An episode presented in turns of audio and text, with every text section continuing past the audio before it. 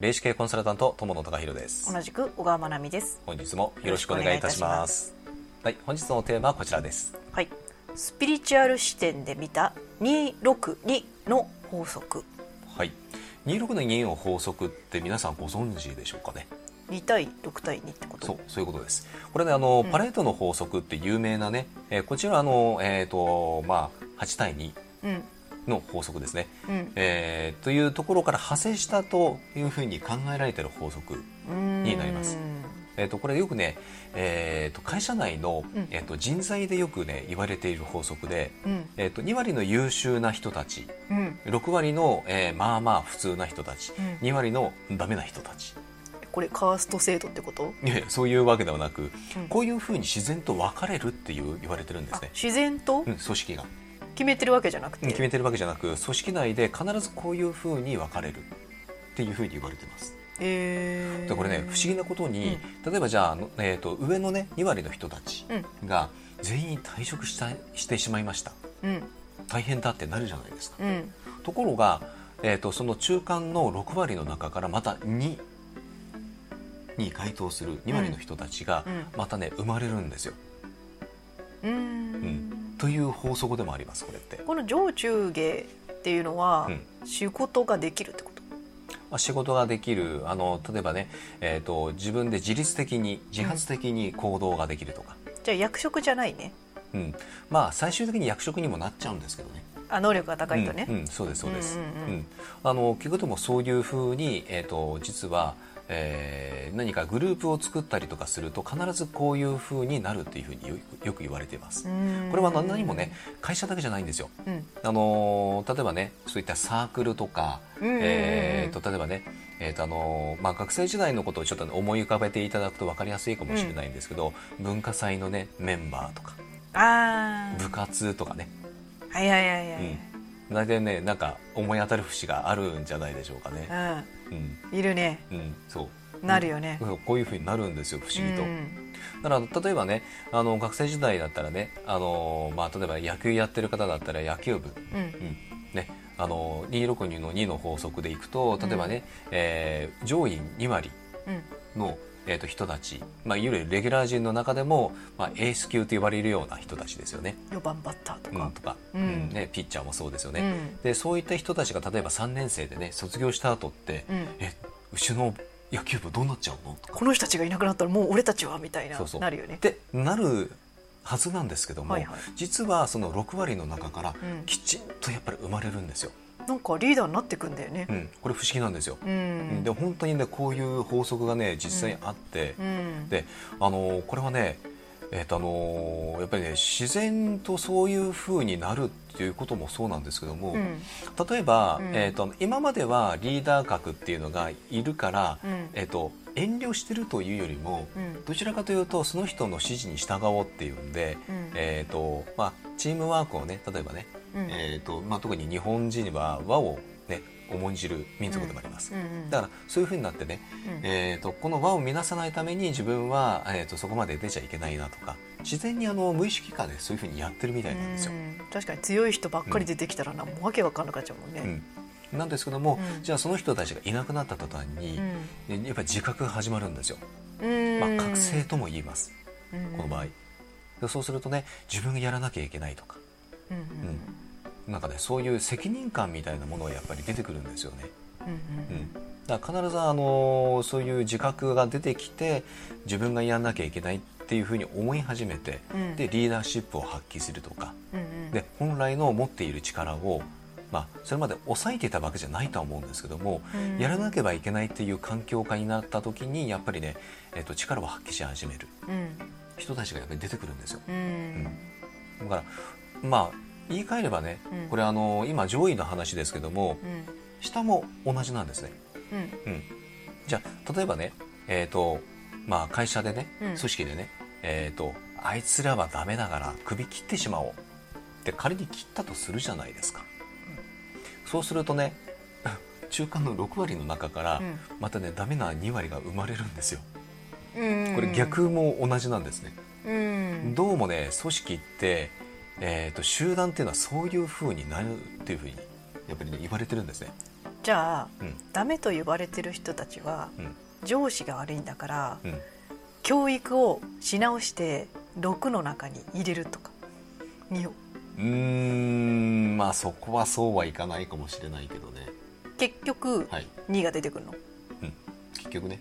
教育しても。はい。じゃあ262が組織的に正しい姿、結局これが自然体なんですよね。ではあこれでなんでこうなるかっていうことを、うん。えっと、スピリチュアル視点で見た時に陰陽なんですよ、う。ん、バランスを取るためなんですね。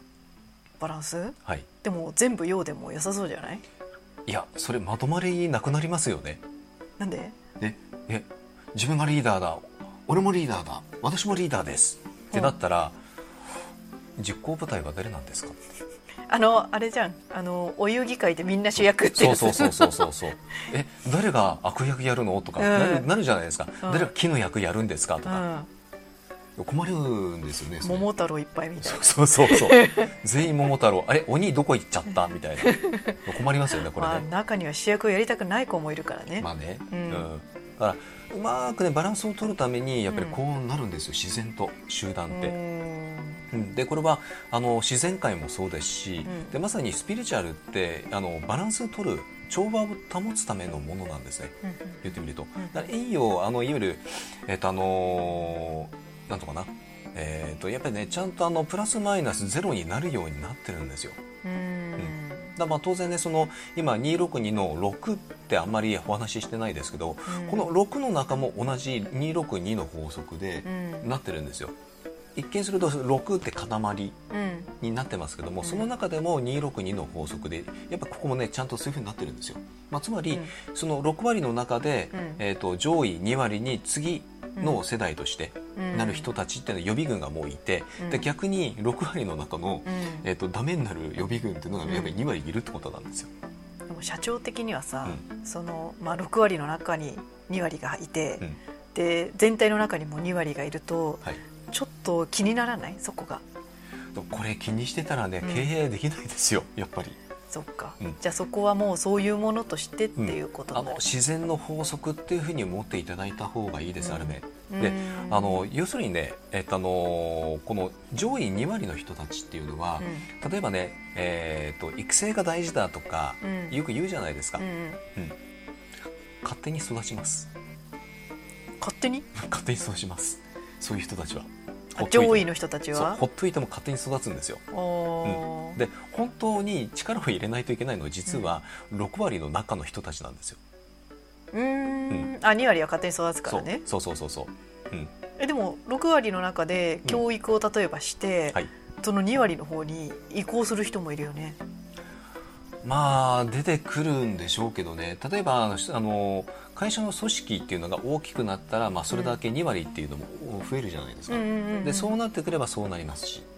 あー、うん。まあ、それでもバランスが取れてればいいっそうてことなのか、だからねこれね結局あの、まあ、私もあのやっぱりいろんなあの会社の社長さんにお話しますけども、うん。じゃあのいわゆる一番下の2割の人たちを、うん。じゃあダメだから首切っていいんじゃないかってよくね社長からあのご相談受けるんですけども、うん。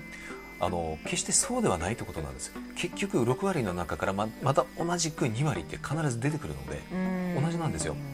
だからいかにそこをまあ無難なうん。無難なとか言っちゃいけないんですけども、うん。そういう人たちで、えーまあ、固められるかなんですね。減らすことはできないです。残念ながら。なるほでそれがやっぱり262の法則ですし、ど、うん。じゃあなんでそうなってるかって言ったらやはり陰陽でバランスを取るためなんですね。うん。でそれを知っておくとあのーあの社員はダメだからクビだとかっていう発想にはならないです。うん。まあ、そしたらフォーカスするところをそっちの下の方じゃなくて、はい。真ん中です。真ん中の方に。真ん中のあの6割です、うんでこっちに、あのーフォーカスした方がいいですし力も注いだ方がいいです、うん。で上位2割の人たちはあのーまあ、もちろんねここもあのちゃんとねフォローしないともちろんいけないんですけども、うん。ただ、あのーほっといてもやっぱり成長もしていきますし、うん。あのやりますでちゃんとそこはねあの見極める必要があって、うん、まあ、それが例えばね、えーと、待遇面とか、うんうん、まあ、例えばね一番分かりやすいのが、まあ、給料とかねそういう部分になっちゃうんですけども、あのやっぱりそういう形であのやっぱりね、えーと、差別化は、まあ、やっぱりねこれやむを得ないと思うんです。そうだね、うん。そう。ただこの262の法則をちゃんとね分かっていると、うん、うん。うん、あのまあ変にねなんかね、うん、あのやきもきしたりとかっていうこともないでしょうし。そうだね。焦んなくていいってことだね、そうそうそうそうそう、うん。だこれねあの知っといてください。あのやっぱりね全てがあのやっぱり陰陽でできてるように組織というものも全く同じで陰陽でできてます。